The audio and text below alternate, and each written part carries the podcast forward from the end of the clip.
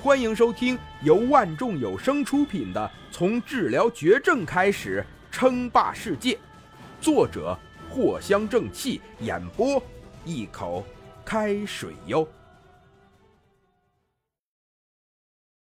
第一百四十四集，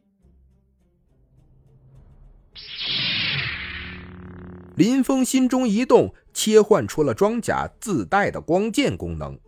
至于光炮，嘿。这个玩意儿还是谨慎点好，不然啊，这一炮轰下去，不小心引爆了核电站，把自己给炸没了，那可不好玩儿。富山核电站的仓库采用的是合金巨门，里面存放了一个个巨型罐，罐中放着的全都是浓缩的核燃料，这些才是林峰真正的目标。只不过。林峰看着合金巨门不远处的警戒岗位，眯了眯眼睛。核电站啊，必然是有着军方势力保护啊，而且因为核电站的特殊性，所以这里的士兵可都是精心挑选出来的。再加上富山核电站还是岛国最大的核电站，所以施行保卫措施的可不是内卫警戒大队，而是军方部门。直接出动了部队进行守卫呀！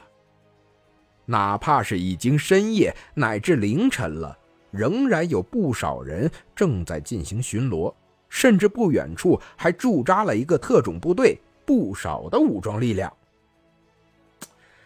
这光剑有点太明显了，还是直接轰进去吧。林峰思索了一会儿，决定直接一炮炸过去，毕竟。光剑自己本身就是一个大光源，自身都在那儿不停的发光，亮的一匹呀！偷偷进去那是不可能了，那还不如干脆将所有的巡逻警卫全部干掉好了。林峰在心中默念了一声抱歉，然后关闭了光剑，取出了后背上的光炮。这些警卫是无辜的吗？确实是无辜的。但谁让你生在了岛国呢？那就没办法了。林峰最多也就是抱歉一声，但该做的还是会去做。好在呀，在光炮的正义口径之下是不会有什么痛苦的，整个人的意识一瞬间就会消亡了。有句话怎么说来着？口径就是正义呀，四十厘米的直径。可以想象啊，近半米粗的光炮光线射入警戒岗里面，究竟会引发什么样的灾难？能源填充中。光炮有两个方式补充弹药，一个是装甲自身的能源，一个就是特殊的能源弹夹。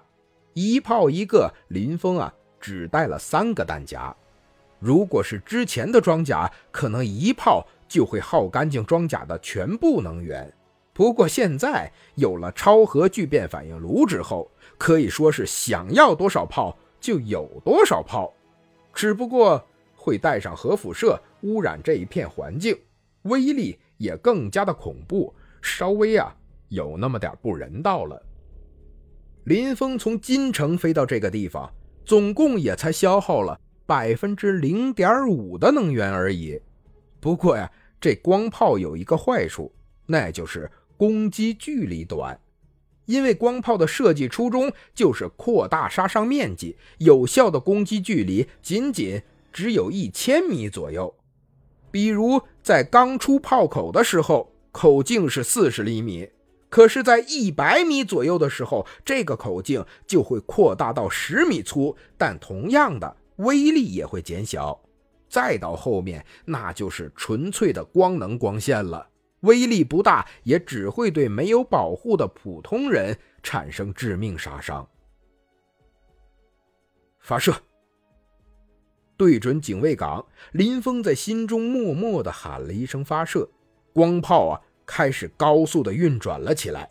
约莫两秒钟过后，林峰只感觉自己的手中传来了巨大的后坐力，猛地将林峰的身体推后了几十米。同时，一道粗的可怕的光柱从光炮的口径中喷射了出来。本集播讲完毕，感谢您的收听。该版权授权由万众有声提供。